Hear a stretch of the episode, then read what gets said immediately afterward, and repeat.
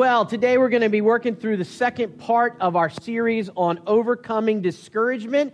And here's the thing about this series that I just want to clue everybody in real quickly here. This series is definitely not really three parts, it's really one long conversation. So if you haven't had a chance to go back and listen to the message from last week, either you were not here, you were on vacation, or maybe you fell asleep during it, that happens from time to time. Whatever the issue or whatever the reason is, make sure you've had a chance to listen either in person or through podcast. Listen to the message from last week. It will set up some foundational elements and foundational discussion points that we're going to be talking about today. In fact, I would argue that if you don't have a chance to do that, your conversation today and next week with this issue of discouragement will be impoverished. Why should we talk about discouragement? Let me just give sort of the overview real quick. Why should we even talk about discouragement? Discouragement is one of those things where we face we all face. It doesn't matter who we are, it doesn't matter what goes on in our lives, but we all face discouragement. Discouragement is one of those things that is universal. As we talked about last week, in fact,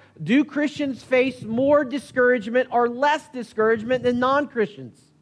Well, I would argue that Christians overall face more discouragement than non Christians. And by the way, we can argue that from the Bible. The thing is, is that Hollywood and TV Christianity, and even sometimes bookstore Christianity, gives us the sense that we can have our best moment, our best life, our best whatever right now. And everything can be perfect and everything can be hunky dory. But the truth is, is that when we really become mature followers of Jesus, that the world has nothing in store for us other than discouragement because the world does not want us to follow Christ. It wants us to follow ourselves or it, but not follow Christ. So, overcoming discouragement. How do we deal with the issues of discouragement? Our three week series then is saying no to discouragement. We don't want discouragement. We want to get it out of there. We want to say no to it. How do we do that? Well, let me give you a warning. Oh, let me do our strategy, and then there's a warning in there. Here's our strategy. Last week, we talked about the sources of discouragement, and we looked at several different biblical passages,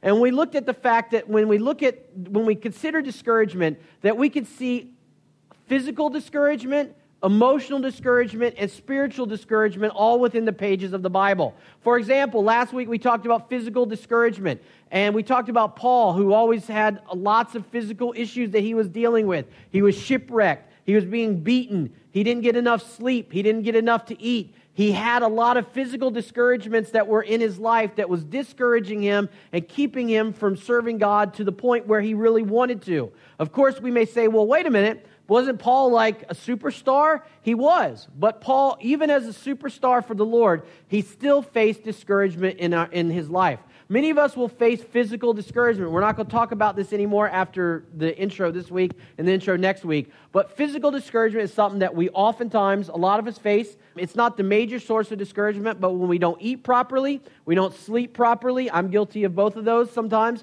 Sometimes our blood sugar gets messed up. Sometimes we have a thyroid that goes crazy. There's other reasons why we will have physical discouragement in our lives. And so if that happens to you, address the problem Go see a doctor, do what you need to do to make sure that you eliminate physical source of discouragement. But then what do we do about emotional discouragement and spiritual discouragement? Well, today we're going to talk about overcoming emotional discouragement. Overcoming emotional discouragement. And here's the thing. Some of you are like, hey, this is cool. I can go to sleep this morning because I'm not discouraged. But let me just ask you not to do that. Here's the reason why. Even if you are not presently discouraged this morning, you will face discouragement at some point in your life. More importantly, there are people that you know, friends, family members, coworkers, who have discouragement in their lives. Whatever truth you could get from the messages this last week, this week, and next week, take those truths and help people, minister to them, help them through their discouragement, even if they're co- if they're your coworkers. Your coworkers need your love. I know they're your coworkers and you really don't like them, but they need your love they need your encouragement just as much as anybody else in the world. So store away whatever tidbits of truth you can find, store them away like squirrels do the nuts at winter, and then use them as a way to minister to other people, even if you are not presently discouraged right now. But the truth is, is that I know statistically 30, 40% of us are actively discouraged even this Sunday morning. So it'll hit home for some of us. Today, emotional discouragement. Here's my warning Discouragement is a big topic. We can't possibly cover all of it. I may not, you may be discouraged. I may totally not speak to your discouragement. I'm sorry if that's the case, but it's impossible to take such a huge topic and distill it down into 30 minutes of blah, blah, blah um, in any type of way that will transform your life. However, I can hit the high points and I can give you some things to think about and some things to apply to your life as you're dealing with emotional discouragement. All right, here's what we're going to do. We're going to look and see what the Bible says in Luke chapter 18, verses 1 through 8. So if you want to open up your Bibles or your iPhones, whatever it is, if you want to open it up to Luke chapter 18, verses 1 through 8, and we're going to look at this. Now, as you're opening up, let me mention something about Luke chapter 18. The thing is, is the Bible does not really give a 12 step process to dealing with discouragement. You know why? The reason is is because people in the ancient world didn't think the same way that we do about things. The ancient world, people in the ancient world did not have discouragement because of their commute. They didn't commute. They didn't have discouragement because their coworker was trying to steal their annual bonus. They didn't have coworkers. Not really. They had slaves and they had masters and that was it. The, the ancient world thought process about discouragement was a bit different than us.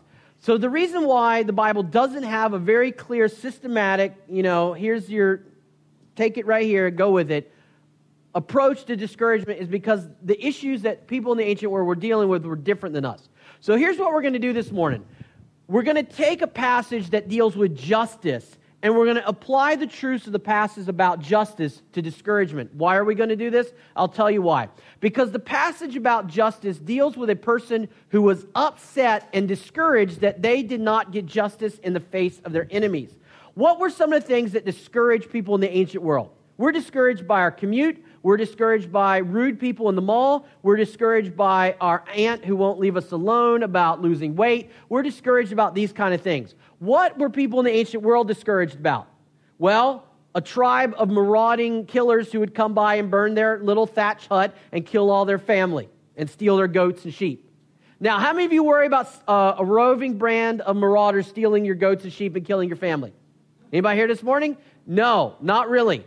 Maybe some of you are like, oh, I live in a city, maybe I do. Okay, but most of us, that's not our primary concern. So we have to extrapolate from the ancient world the issues that they were dealing with to understand the issues that we are dealing with. This story is about a lady who did not have justice done to her, and Christ relates the story to explain how we should respond in the face of enemies and in the face of injustice because she was discouraged because of those things. We're going to extrapolate it and talk about how we deal with discouragement in the face of not as much enemies, but more things of living in the modern world. Okay, Luke chapter 18, verses 1 through 8. Here we go. One day, Jesus told his disciples a story to show that they should always pray and never give up. In other words, we want to focus on God and not give up even when we face discouragement or problems or issues in our lives. There was a judge in a certain city, Jesus said, who neither feared God nor cared about people. Okay, so he's not a nice guy. Doesn't like God, doesn't like people. Some of you know people like that. A widow of that city came to him repeatedly, saying, Give me justice in this dispute with my enemy.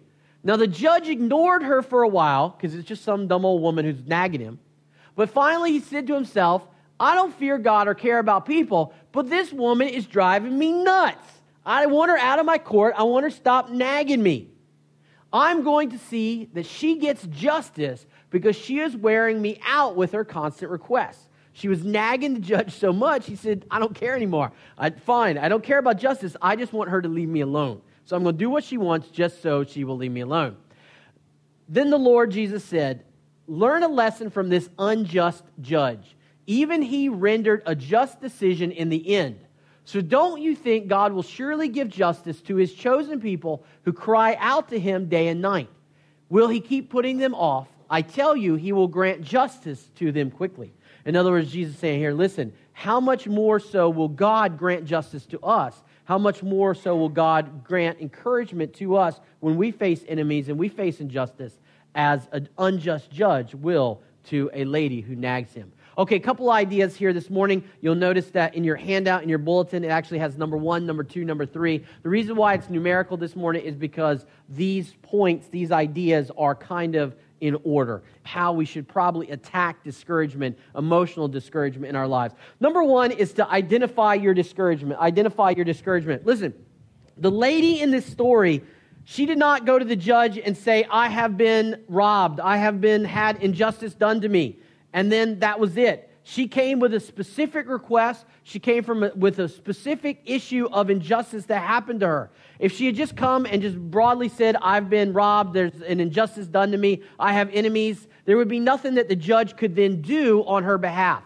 She had to actually explain to the judge what the injustice was and then nag him repeatedly over and over and over again. That was the only way the judge would be able to respond to the injustice done to her and be able to respond to get her to leave him alone and stop nagging her. In the same way, if we want to begin the road of healing and we want to overcome discouragement in our lives, we need to identify the source of the discouragement. It doesn't help us to be at a place where we're like, I feel bad, but I don't know why. Imagine if you went to a doctor and you went to the doctor, medical doctor, and you said, I feel bad. And the doctor says, Where do you feel bad at? I don't know. Why don't you guess? That wouldn't work very well, right? Now, of course, we can argue, as we'll talk about in a minute, that God is sovereign and He knows the source of discouragement, but we're going to talk about why it is that we still need to identify our source of discouragement. Now, let me just begin by mentioning a couple sources, common sources of emotional discouragement that we face. This is not going to be all the sources, but these are going to be a couple of them that many of us will, will see or encounter. Number one is out of whack priorities. We talked about this last week. How, let's talk about an out of whack priority. Many of us are tempted to make our job our number one priority. But is our job an emotional drain on our lives or an emotional builder in our lives? Does it drain our emotions or does it build our emotions and our esteem up? Which one does our job do?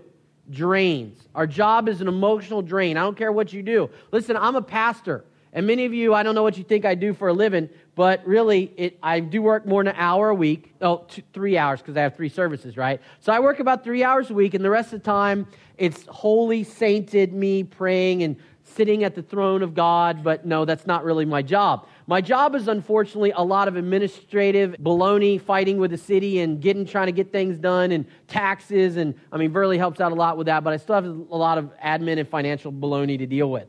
So that's that's part of my job. Is that fun? No. Does that emotionally help me or does that emotionally damage me, drain me? It drains me. It drains me. And so, no matter what our job is, our jobs will emotionally drain us. And so, when we put our job number one, what does it do?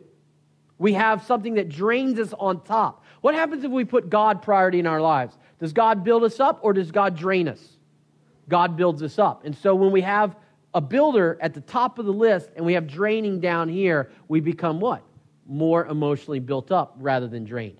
So, out of whack priorities can really be a source of emotional discouragement. Enemies, again, not all of us have regular enemies, although we talked last week about frenemies. You guys know what frenemies are. We have some of those. We have other issues with enemies. We have relatives who are enemies, but they're not really enemies because we love them. But what about negative relationships? This can be a source of emotional discouragement. What's a negative relationship? A negative relationship is with someone who drains us emotionally. How should relationships, healthy relationships, work? Healthy relationships work that there should be some type of peer relationship. Like, let's say that Shane is my friend. We're not really friends, but let's just assume for a second he is my friend. If we were actually friends, then our relationship would work like what? Sometimes I would be discouraged, and those times he would help me a little bit and make me feel better. And then when he's discouraged, I would help him and make him feel better, right?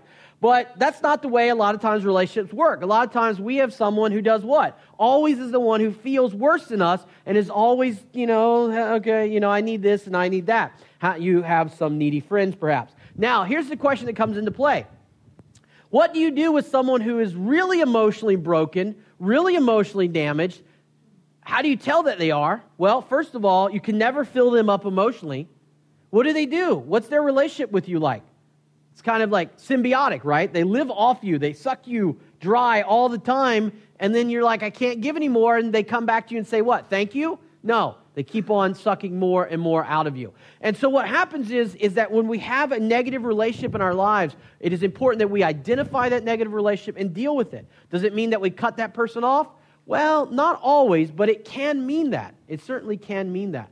It may mean that you have to have good boundaries in your relationship with that person. What about poor decision making? As uh, one of the things I do in my job is counsel, and I do a lot of that. And you know, just even the last couple weeks, there's been several people I've counseled that make bad decisions. not only do they make bad decisions, but when I talk to them, I say, okay, you're getting ready to make this decision. They're like, yeah. And I'm like, do you think it's a good decision or bad decision? They're like, well, it feels good. I'm like, okay, good decision or bad decision? All right, it's a bad decision. So what are you going to do? Make the good decision or bad decision? I'm going to make the bad decision. Really? At least you're honest. I appreciate honesty, but you're still making a really, really, really bad decision. Poor decision making will ultimately lead to emotional discouragement. Why? Because it feels good in the moment to make the, the bad decision. But over time, that, um, that, that decision does what? It just haunts us and eats at us and, and doesn't provide us any rest or any encouragement. What about unhelpful critical thoughts? You know, if you walk into Save Mart or Safeway and you see ladies, right? You see the Cosmo magazine and the models, and they have size negative one dresses on right? Negative one, because it was zero and they photoshopped it. Negative one. First service laughed. They thought it was funny. Okay, maybe not. I thought it was funny. Whatever. Tiny stick figures. And, and we think to ourselves, what? I mean, I don't. But we think to ourselves, I don't because I'm not a lady. We think to ourselves, what? Man, I, if only I looked like that. If only I had this. If only I had that.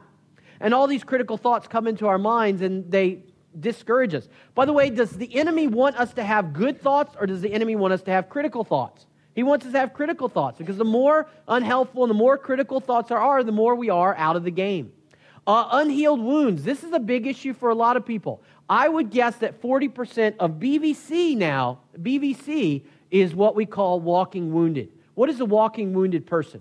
A walking wounded person is a person who has been hurt emotionally at some point in time in their lives and then they believe the lie of what? Time heals all wounds.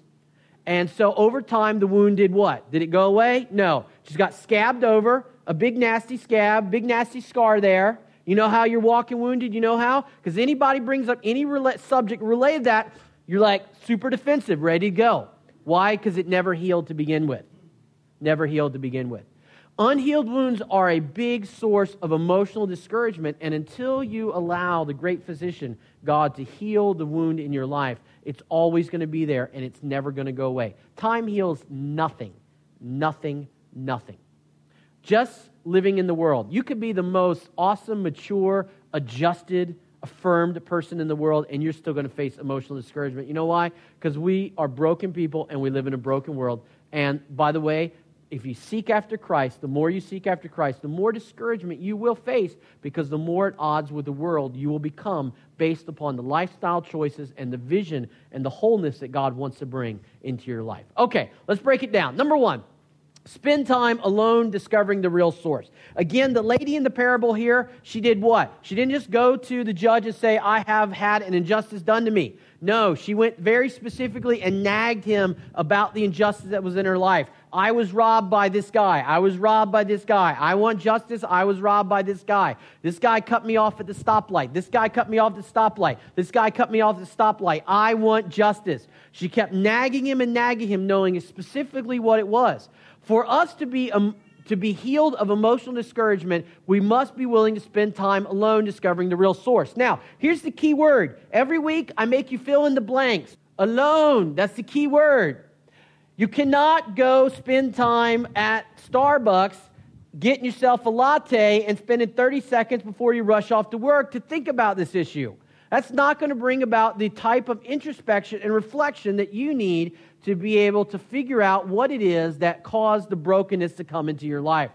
Now, we're going to talk about this in a minute, but we want to be able to take this issue of brokenness, we want to be able to take it to God. We want to be able to tell God, this is what's broken with me. Why is that? Why don't we just say, God, you know what's wrong with me. I don't need to spend any time reflecting on it. You know what's wrong with me.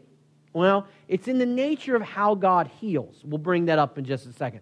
So we need to spend time alone discovering the real source. What is it? Is it because I've been wounded in the past? Is it because I haven't forgiven? Is it because I have an issue that I haven't dealt with? Is it because I keep making the same poor decisions over and over again? What is the source of, of emotional discouragement in my life? What is it I need to know? Most people, a lot of people will stumble at this one thing. They don't want to look in the mirror. Why? Because when you look in the mirror in your life, you see warts, you see nose hair, you see ear hair, you see the things you don't want to see. Nothing drives me more crazy than my wife says, You have an ear hair. That's so disgusting. You are getting old and you need to deal with that right now. That's disgusting. It's just like, I can't believe I have ear hair now. I think even babies have ear hair. I think like every human does. So it makes me paranoid. So I want to look in the mirror and make sure because I'm vain. No, I'm just kidding. I'm not vain. But I want to make sure I don't have ear hair. And we want to make sure that we don't have emotional discouragement in our life. Spend time alone discovering the real source. Number two is this find one to two wise people to help locate the problem. What's our key word here this morning? One or two wise people. Listen, your bartender is not a wise person. The barista in Starbucks is not a wise person. You can tell the barista all day long that you have an emotional problem and what do they think. And you know what? They're going to give you an answer, but it's not going to be a wise answer. No offense against Starbucks baristas, but they're not trained to give you a wise answer. Listen, your old Aunt Jane may not be a wise person. Most people in the world are not wise. If you ask people, are they wise? Everyone's going to say yes. But when you actually find people who are wise, you hold on to them like a treasure. Wisdom is not something that's common in our world. For you to talk to a few people and figure out what the emotional issue is in your life, you need to choose wisely. You need to choose a wise person. Now, let me break this down in two ideas here. First of all, is this when you talk to a person and ask them, listen, I've got some emotional struggles in my life, I've been discouraged, can you help me diagnose the problem so I can go to God and really just get a maximum impact here, just overcome discouragement? And they tell you something that does what? They tell you something that makes you feel good. Was it a wise response or not? You go to someone, you tell them, I'm facing emotional discouragement, and they say, Well, I think the problem is blank, and when they tell you that it makes you feel better, does that mean that was the right answer or the wrong answer? The wrong answer. You know why? Because when you find out whatever it is, the source of emotional discouragement in your life, it's not going to make you feel better, it's going to make you feel worse. Because pain doesn't make people feel better, it makes people feel worse. So you could tell a wise person right there because a wise person tells you things you don't want to hear, but you know to be true. Unwise people tell you things that you want to hear, because they want to be your friend. You know, Noel and I watched the crazy movie last night, and uh, I didn't mention this first service, but in, in the movie, the heroine of the movie lied, told little white lies all throughout the movie to make the, the, the bad guy turn into a good guy, basically. And it worked in the movie. And when I got done, I was so frustrated. And Noel and I had a little, not an argument, but I was like, that's baloney. Because that's not the way life is. You don't lie to people over and over again with little white lies and have it turn out good. When you lie to people over and over again with little white lies, it turns out destructive. Over and over again, it turns out destructive. And, and you know what? The thing is, is that our society is not geared towards helping you. Our society is geared towards other situations. Why do people on TV want to help you? Is it to help you, or is it primarily to make money? Let's be honest. Now, I'm not saying they can't help you some, but let's look even at Christian books. Christian books, we go down to Berean Christian bookstore. Those books are in there to do what? To help you? That's their second reason they're in that bookstore. Number one reason is to make money. That's the honest truth. My publisher wants to make money more than anything else. They put out a lot of great stuff, but at the end of the day, they're there to make money. They're a for profit company. So, famous people cannot help you, successful people cannot help you. The only people who can help you are wise people. People, and by the way, wisdom comes from knowing God and knowing Him intimately. So only wise people are going to help you isolate the problem. Not your Starbucks barista, not your old Aunt Sally, although age does not make wisdom either, okay? So find one to two wise people to help you locate the problem. Number two is to ask God to help or heal you. Ask God to help you and to heal you. Listen, what is the whole point of this story here? The whole point is this lady had injustice done to her. She was unhappy. She was discouraged. She was angry because she had injustice. And so she said, I'm going to just shove it all inside and I'm not going to deal with it because that helps things.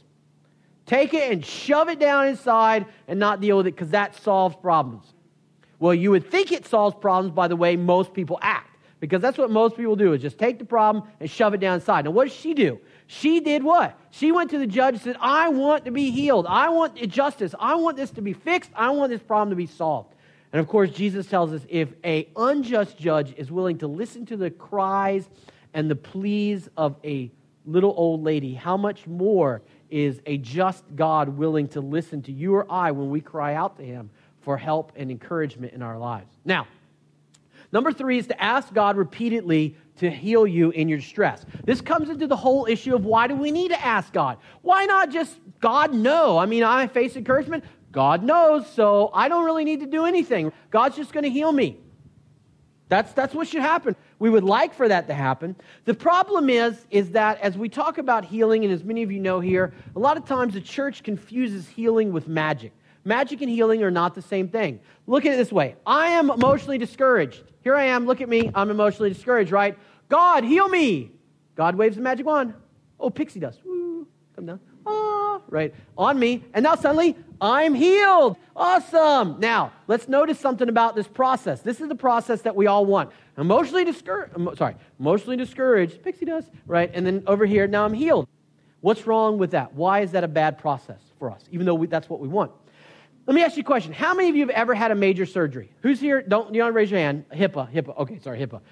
If you don't know what that is, that's the, the law that says you can't talk about anything public. I don't want you to sue me. Just kidding. Uh, not kidding, but seriously. Okay, so major surgery. Have you had a major surgery? If you've had any type of surgery other than outpatient surgery, what happens? When you wake up from that surgery, you're like, doctor, thank you, nurse, thank you. Oh, I feel it's so great to be alive.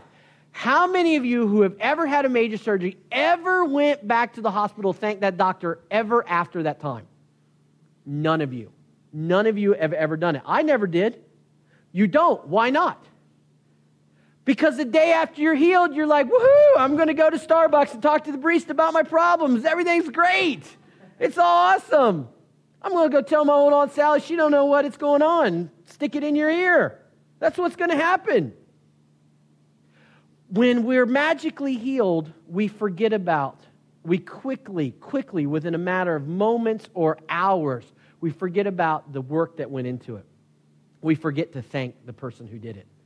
God doesn't want to magically heal us for several reasons, one of which is it's not relational. God wants us to know Him and be known by Him. He wants relationship with us. He knows that if He just waves the magic wand and makes everything right, there won't be any relation because we'll just be like, see you later, God, because everything's cool now. We don't need you anymore. And by the way, since we brought on the emotional discouragement ourselves in one shape, form, or another, He wants us to work through it. Notice that really, when you get down into the original language of the Bible, the Bible doesn't speak of us being healed. That's actually a myth. But it speaks, speaks of us being made whole. And there's a difference. Because being healed is us being made physically well. But being made whole is a complete transformation physically, emotionally, intellectually, and spiritually. God desires for us to be whole, to be whole, not simply for us to be healed. And for us to be healed, it's too easy for us to be like, yeah, hey, I don't feel discouraged anymore, God. I'm done. I'm good. I don't need to go to church anymore. I don't need to go to doctor anymore. I'm good. And so God desires for it to be relational, for us to know Him. Ask God repeatedly to heal you in your stress. Now, when you ask God repeatedly, what happens? Is it a mantra? Is it our Father, our Father, our Father, our Father, our Father, our Father? Is it that? Is that what it's supposed to be? No. The little old lady didn't go judge, judge, judge, judge, judge, judge, judge, judge. That's not what happened. She went and every day she went. judge. I need you to do this. Judge, I need you to do this. Judge, I need you to do this. And in the same way, we need to communicate with God over and over again that this is what we want. We want to be able to go before Him and say, God, please do this in my life. Please do this in my life. There's a whole host of reasons why this is better. I hit two or three. But suffice it to say that when we work with God to end the discouragement, it will end for good. You know, when medicine magically cures us, Uh, let me just ask it like this without hurting anybody's feelings here. How many of you know someone, don't point any fingers, who like had high blood, whatever, cholesterol, something or other? They weren't supposed to eat anything. So they stopped eating everything. And then when their blood, everything went fine, they went and did what? Pigged out. It's the same thing. Listen, God doesn't want you to just feel better tomorrow. He wants you to be made whole again. And there's a very big difference. One is easy, one is hard. What God wants is hard. What you want is easy. I tell my son why all the time. He'll, I'll say, do this. I'll, I'll say, do that. You know, he's learning guitar. He can play the E minor chord. He's almost play the E minor chord, which is awesome, right? Because he's only like almost five. So he's like learning, and he's like, Daddy, it's so hard to do this. And I'm like, listen, anything in life that's worth doing is, is going to be what? Hard. And you know, it's not always true, but a lot of times that is true. It is hard. Number four, study the lives of David, Job, and Joseph. Now, here's the thing the Bible doesn't have a systematic treatment of emotional discouragement, but there are tons of discouraged people in the Bible, starting with David, Job, Joseph. Listen, I want you to do me a favor. See all these little numbers in the Bible? Some of you know this, but listen, all those little numbers in the Bible, rip them out of your Bible. They were added thousand years afterwards, and they hurt you when it comes to this. Reading one little verse and thinking about it is not going to move you from being a baby Christian. Baby Christian is read one verse, reflect on it. That's baby Christian. We want to be mature Christians. What do mature Christians do? Mature Christians read the whole life story. Yes, it may take more than five minutes. It could take a half an hour. I'm sorry. Read the whole thing. Understand what happened in Job's life, in David's life, in Joseph's life. You will see how these men and women, but you have to read the whole story. Read it in context. Understand why are those people, why is David in the Bible? Well, we know that David's in the Bible. Probably number one. Well, number one, we know David's in the Bible. Do what? Come on, you guys are not that asleep. What's the, what's the right answer? glorify God. Of course, that's number one. That's the, that's the answer to every question. Okay, but beyond that, David's in there also because he explains the anointing factor of Jesus Christ. But David's also in the Bible. Why? Because we learn a lot from his life. David did a lot of dumb things. Decision making was bad for David. So we read about David, we understand how to make better decisions in our lives, and our lives are changed. So it's important for us to study the lives of David, Job, Joseph, Ruth, Ruth's mom, whoever it was who overcame. Hebrews 12 says this So take a new grip with your tired hands and strengthen your weak knees. Mark out a straight path for your feet so that those who are weak and lame will not fall but become strong. What's the Bible saying? The Bible saying is wait for the magic wand? No. The Bible saying is make the path know where you're going, get it clear in your mind so that you can walk along the path and you will be healed and encouraged when you do it. How do you do that? You got to know what the problem is. You got to go to God, go to wise people, get this get the answer and then you got to learn, you got to study the Bible, figure out what it is, how other people accomplished it, how other people wrestled through it, turn it over to God and make sure you've got a path for healing in this way. Number 3 real quickly, this is not touched on in the story, but it is true um, when it deals with emotional discouragement rather than just injustice. Real quickly here is be willing to forgive past hurts. I know that one of the biggest problems we face is the inability to forgive. The Bible tells us that if we can't forgive other people, God will not forgive us. It's critical that we are willing to forgive. If we cannot forgive, it is an emotional drain on our lives that will drain us every single day until the day we die. Number five is put God's word in your mind, not critical thoughts.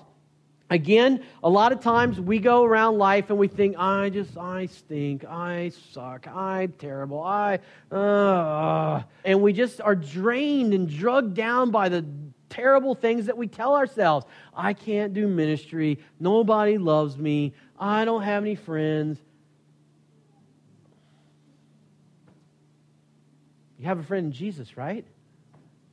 I say that facetiously because we don't many times because we don't have that kind of relationship with him because we just come and attend the service. Put god's word in, word in your mind not your critical thoughts. Well how do we do this? What do we do? We actually have to know god's word well enough that we're actually able to tell us and remind ourselves that.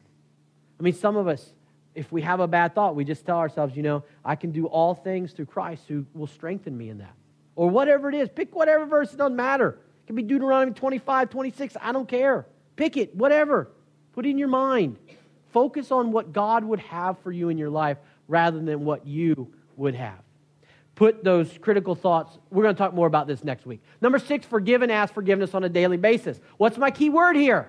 Eh, daily, right? Look at this. Forgive and ask forgiveness once a year.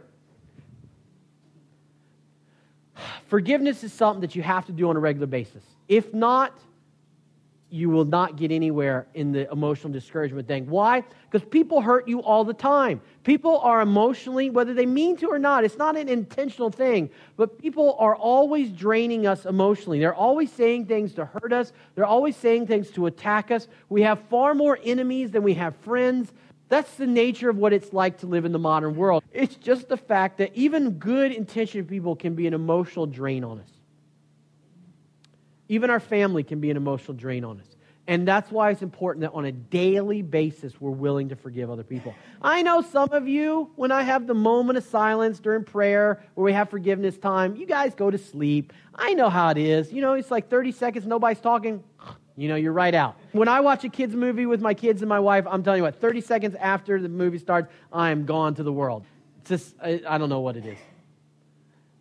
And yet, well, I know what it is workaholism. That's what it is. How about let's just identify what the problem is? Okay, there you go.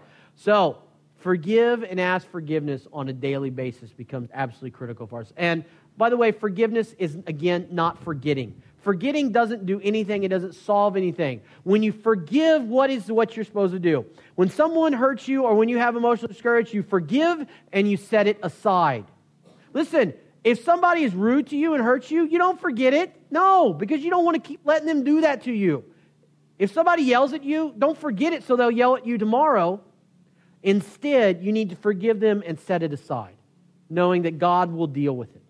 When someone wounds you and someone hurts you deeply, you can never recover from that completely. I'm sorry, we can debate counseling theory and stuff like that, but the bottom line is if you've had physical abuse or sexual abuse in your life, there's, this side of heaven, it's going to stay with you. It's going to stay with you. But you know what? It doesn't have to change you and it doesn't have to drag you down. Why? Because you can be healed and you can be forgiven. You can be made whole again and put it aside. It'll always be there, but it can be out of your life and it can not affect your life anymore if you choose to allow God to restore you in that way. And number seven, of course, quickly, is have the courage to see a counselor is needed. Listen, there are people, I'm not saying every counselor out there is good, but far and away. What do you need to do? Find a wise counselor. If a person's not a Christian, it's probably not a good idea, but there are some, some wise counselors who are not believers. But a lot of times, us guys, we're like, yeah, we have emotional discouragement, but I'm never going to go to a counselor. I'm never going to go to the pastor and talk to him about my problems. Why is that really wimpy and not courageous?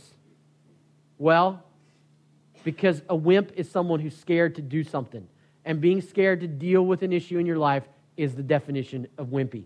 Let me just admit, I'm a man. I'm wimpy at times because, you know, I would have a hard time going to counselor when problems entered in my life because I'm the pastor. But I know that that's a lie that I've taught myself over the years. So if it gets too great for you to handle, make sure you go to someone who is wise and professional and who has experience in helping people.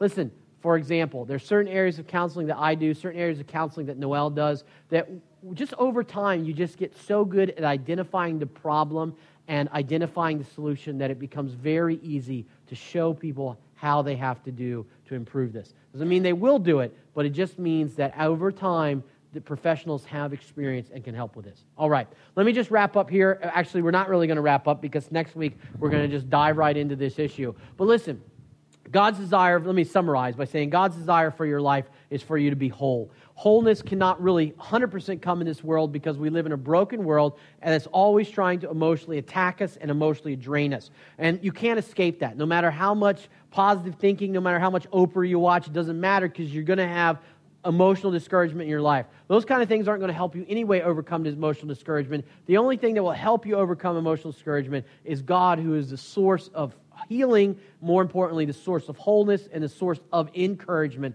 positive encouragement in our lives. For us to go to God, God doesn't want to just wave the magic wand and us be done with Him. That's disrespectful to Him. That's not the way life works. What He wants us to do is go to Him, have a relationship with Him, and then work through the problem together so that we will have we will be His child, we will be His son, we will be able to walk in His path, and more importantly, we'll be able to help other people be able to tell them how they can overcome emotional discouragement as well. Emotional discouragement is part of God's plan. Why? Well, He didn't plan it, but it's a result of the fact of living in this world and when we overcome it, we become victors or champions for Christ. And it's something that we can take to our friends, our family members. It is a source of light for our community. Let's pray.